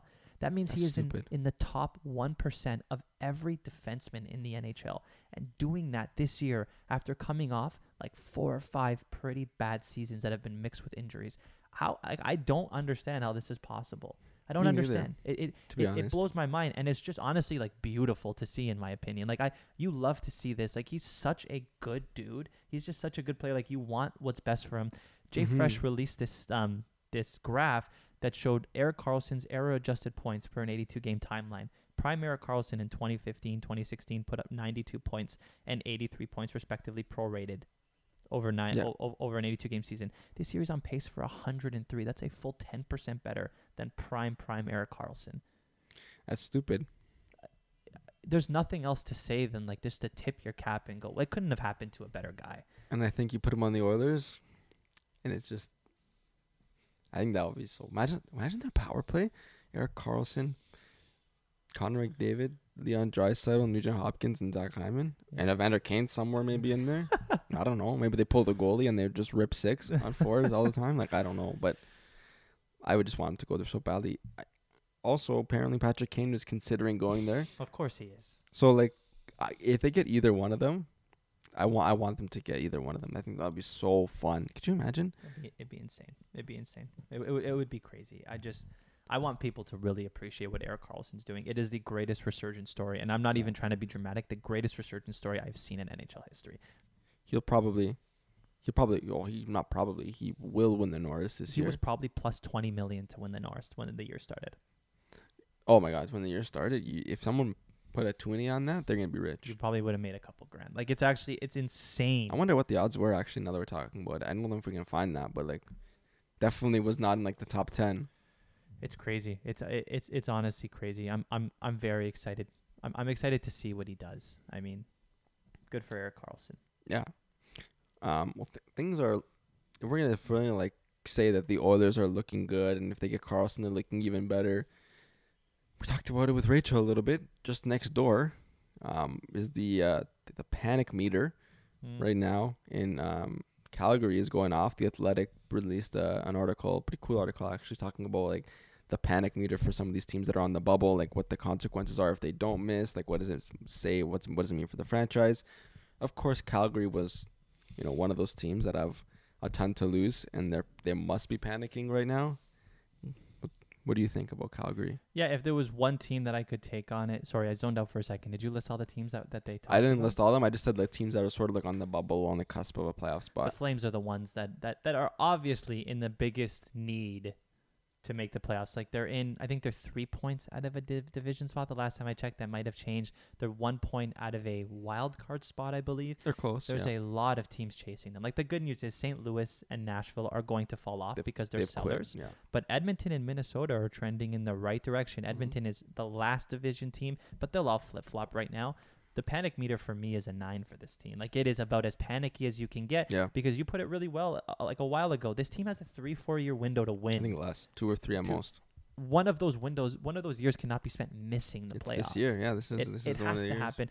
And if Jonathan Huberdeau's decline, I think he'll get better next year. But to the extent that he doesn't, if this is as good as the team's going to get, and you miss the playoffs, Mm-hmm. Oh my God. How many Flames fans that were lying to themselves when those deals were made saying Brad Treliving is a genius signing, you know, an overvalued Kadri to a huge deal and, you know, getting Huberdeau and Mackenzie Weegar who are getting older for arguably the best winger in the league. They lied to themselves and said they won that deal. Everyone knew they didn't win that deal. What are they thinking about now if they miss the playoffs? Is Treliving getting fired?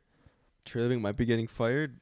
I think Daryl Sutter's for sure getting fired, and they I don't know how many roster changes they can make because who can you even really move off of on that roster? all bad contracts. Yeah, it's a it's a tough one for the Flames. Um, It's just funny to me how Flames fans went from he is the GM of the year before the Hmm. year even started, and all of a sudden he's on the hot seat. I mean, granted, he did well in the position, the really tough position that he was in, but I I don't think this is the result they were expecting. The obviously. Kadri deal was a mistake. I agree. He did as well as he could with the Huberdeau deal. The Kadri deal was never good. I mean, I guess they just felt like they needed to do something still. Because imagine them without Kadri, who I think has 20 goals already this season. He's probably going to be close to 30, but 30, 35 by the end time the season is done. I don't know. It's it's gonna be a tire fire if they actually miss. I think there's gonna be some waves made there. I I don't know who they whose place they take. I don't think they take the Kings' place. I don't think they take Edmonton's place. I don't. I think Seattle has amassed enough points where they're safe enough. Crazy to me. Like that, they'd have to pass. I think they'd have to pass the Wild, Yeah. who aren't great. Like they can definitely pass them if they get their act together, but they're running out of time. Yeah, I, I agree. God forbid they didn't sign Kadri and played a guy like like a young guy to develop. It feels like they're allergic to developing players. They don't have. They don't have prospects. I mean, Daryl Sutter also just hates playing young players. yeah, I don't think he. Lo- I don't think he loves playing kids either. So, when I was looking at this list, I thought other, other than the Flames, the other two teams, in my opinion, came in the, came in the East. Oh, I have one in the East too. Let's see if we have the same one. Who do you got? I have the, the Islanders and the Panthers. Oh, okay, different. But I I, agree with those both of them. Okay, There's why? a lot of teams in here who are uh, in a difficult spot. The Islanders, like they went in, they went all in on Bo Horvat. Yep. Signed to a huge deal. They basically gave up whatever of their future they had left in their first round pick and their best prospect. They have a bunch of contracts that are long. We talked about it when this trade was made. Um, if they miss the playoffs, this is the best their team probably is going to get. So the chances of them making the playoffs next year are not great, and they have no future. They're in like a really, really tough spot. They could be bad for a long time. The Panthers won the President's Trophy. Um, then they decided to go all out at the deadline. They traded their. They don't have a first round pick until 2026. Really? They they don't have a 2023, 2024, or 2025. And they went out and used those picks to get among. Well, they got Tkachuk with one of them. They got Chiarot and they got Giroux with the other two. That Chiarot. yeah, that's one trade that worked. So you have no future, immediate future. And then they got swept by the Lightning and decided to change up their entire identity. They got rid of their coach, who Rachel agrees probably not a good idea. Replaced him with Paul Maurice, who I don't think is a good coach because after he left Winnipeg, they're good again. Came to came to Florida, they're bad. Yeah. I don't think I I personally don't think he's a great coach. I'm sure he's a great person. I don't think he's a great coach. Yeah. And while that Tkachuk trade made them better, they lost they lost depth in the process. Their their back end is pretty weak on paper. Um, maybe, maybe they can afford one sort of regroup year, but I mean they don't have a future. So if you're giving up a pick that can become a lottery pick, I don't like that for you. I, I agree. Tkachuk didn't go there to lose games, right? Yeah, I mean, I think they're gonna be fine, but it's like mm, they got to get their act together as well. getting kind of lucky that Brandon Montour is taking the brunt of that That's right. offense defensively. He's actually pretty insane. He's good. Like he's insane. He's like 20 points in his last 20 games. I don't, I don't know where. Where did he play before he played? He was Florida. on Anaheim, and then he was on Buffalo, and now he's on uh, Panthers. I watched a lot of games. I didn't know who Brandon Montour was before this season. Yeah. But well, He's had a great sort of story. the other team I have is the Pittsburgh Penguins. I think they have him at a four out of 10 um, playoff risk meter or whatever you panic meter. I think it's gonna go a little higher. I was very high on Pittsburgh. You were just because but they went they went all in. Like they Mhm. gave Malkin a lot of money. They gave Letang a lot of money. They gave Rickard Rakell a lot of money. The team clearly is investing in the next three to four years. Like they have a window as well, right? they do. They cannot waste one of these windows, one of these years in their window, like the Flames, missing the playoffs. They can, and there's a chance they miss. There is a chance that they miss, and they're and they're gonna be a wild card team for sure if they For make sure. it. And you're probably gonna be playing Carolina, which is a tough series. I don't dislike their chances though. They're a good team. I mean, you we have to get Sidney Crosby. You can beat any team, but um, I mean, when we saw Sid before he got hurt in the playoffs last last year, he was having an, an incredible series. So he's definitely still got it in him.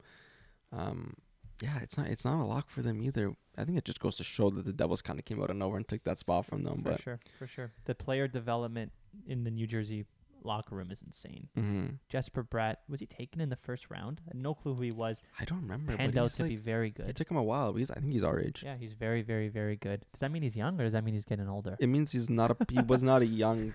He's like That hurts. he, yeah, like he wasn't like a prospect who came in 19 and lit the league up. It took it took, him- took him a couple of years, but he's in his prime now. Maybe we're in our prime now. It's all good. We're in our. Are we in our podcasting prime? I think we're in our, our lifetime prime. Maybe not our athletic prime, but our our, lifetime. lifetime prime. Oh well, oh my god. that's actually harsh too. Oh my god. We're we're setting ourselves up to live our primes in our 30s and 40s, and I would say, players, NHL players, they're out, they're they they're regular citizens by the time they're 30 and 40. so I think we're given a trade off here. We're suffering now for reward later. They're they're getting the reward now for maybe a little bit of identity crisis later. on, so on behalf of the UFR pod, I would like to retract that statement. 35 to 45 percent of our listeners are in their 40s, so the prime of your life is not in 25. whoa, I did, well. ask them if they think they're in the prime of their lives right now. I mean, I think people are self-aware. Oh my god, that's funny. No, I, I agree. In terms of like, in terms of being an NHL player, he's in his prime. I mean, but damn, you'll take the next five or six years of him with Jack Hughes. Jack Hughes is a star. I like their chances. I like Pittsburgh's chances against New Jersey. Is that that, that, you said? New You said Carolina. Carolina, Sorry. Carolina, because Carolina's like, they're always really good. Ah, There's always something about them where you think they they could lose around to a team. If, they don't have that guy. You said it well. Yeah, They don't have that guy. I love, as. I love Aho. I love Svechnikov. They're not. They're not superstars. They're elite. They're they're elite, but they're not superstars. yeah. I- I wouldn't even say. I don't even know if Svech is elite. He's just very good. very Ah, good. was probably elite, but you think Svechnikov has performed as to what a second overall pick should be? he he was really good out of the guy. I haven't looked at his stats in a while, but I I don't think he's sort of lived up to the hype of potentially being a 40 to 50 goal scorer. I I don't think that's what he is. He's not. No, he won't. but he's be. still very good. So I mean, they got a good player in him. Let's wrap up um, with just a little p- update, I guess, from Ryan Reynolds. Um, he's chosen this Remington Group, a Toronto-based real estate development company, to partner with. Um, I don't think he would have picked them if he didn't think they would ultimately end up winning the bid. So I Mhm. feel like we know who the owners of the the Senators are because I think Bettman really wants Reynolds to be involved. I feel like we know who the owners are, which is good. I, I don't know. I guess the good thing is that they're going to keep the team there and that they want to build a stadium in the LeBreton Flats, which is where the team needs to be to have success. All in all, I guess a good update, good news update. I don't know. You have anything else? Found his capital. It's pretty cool. Yeah, yeah, that's gonna be fun. I I, I wonder like we talked about this earlier, but I hope that like they can make like a cool um, behind the scenes video for them. Like we've Yeah. seen, like we've seen. We talked about it a little bit. You're watching Full Swing. I watched Drive to Survive. I know we have we've had some NHL ones with that Leafs Amazon Prime, but I think like maybe it could take a guy like this with some pull to maybe get something like that started in the NHL. I I would watch that, and I know probably a ton of other non hockey fans would watch that, and maybe that brings them into the game, and that's where you get growth from. For sure. So- for sure. Netflix has made a lot of money with these Yeah, sports they have. documentaries. The Last Dance was a hit. Last Dance too, yeah. F1 was a hit. Full Swing is going to be a hit too. And I think they would throw a lot of money to get Ryan Reynolds in a Netflix series and then throw it about hockey. They have one for a Tough to beat. soccer team. Yeah. Oh, true. So they have one for Wrexham. They're going to have one for the for the I Ottawa like Senators. if the if the league is open to it, they could, and it's made a lot of money for Netflix. It's also made a lot of money for these leagues. It's like mutually beneficial for these guys to, to I do love that. these documentaries It's because they're they're geared towards and I've noticed this in full swing like they're geared towards both player both people that really follow um Yeah. golf like really hard and also for newcomers like they'll explain to you what a par means what an eagle means like it's cool so maybe if it gets more people into hockey it'd be a cool thing Yeah, to see like I didn't know anything about F1 before I started watching Drive to now you Survive. fiend it now now I like keep track of it and I watch it when I can and I know the rules because of that show. So I mean, it is definitely one of the better introductions to a sport that you can have. So who knows? Maybe it can make something happen. I think that's all we've got for today. We have been going for an hour at least, and we got Rachel an hour and a half total episode. I think that's a good one. Um, and we'll be back right after the trade deadline. It couldn't have fallen on a better weekend. So we'll see you in a couple of weeks. see you in a couple weeks we got a couple few guests that we're excited Yeah, to we're talk fingers next crossed we well. can work those out. We'll tease those. stay tuned Yeah, we'll see you in a few weeks. Thank you for tuning in. This has been the Upon Further Review podcast. We'll see you all next week.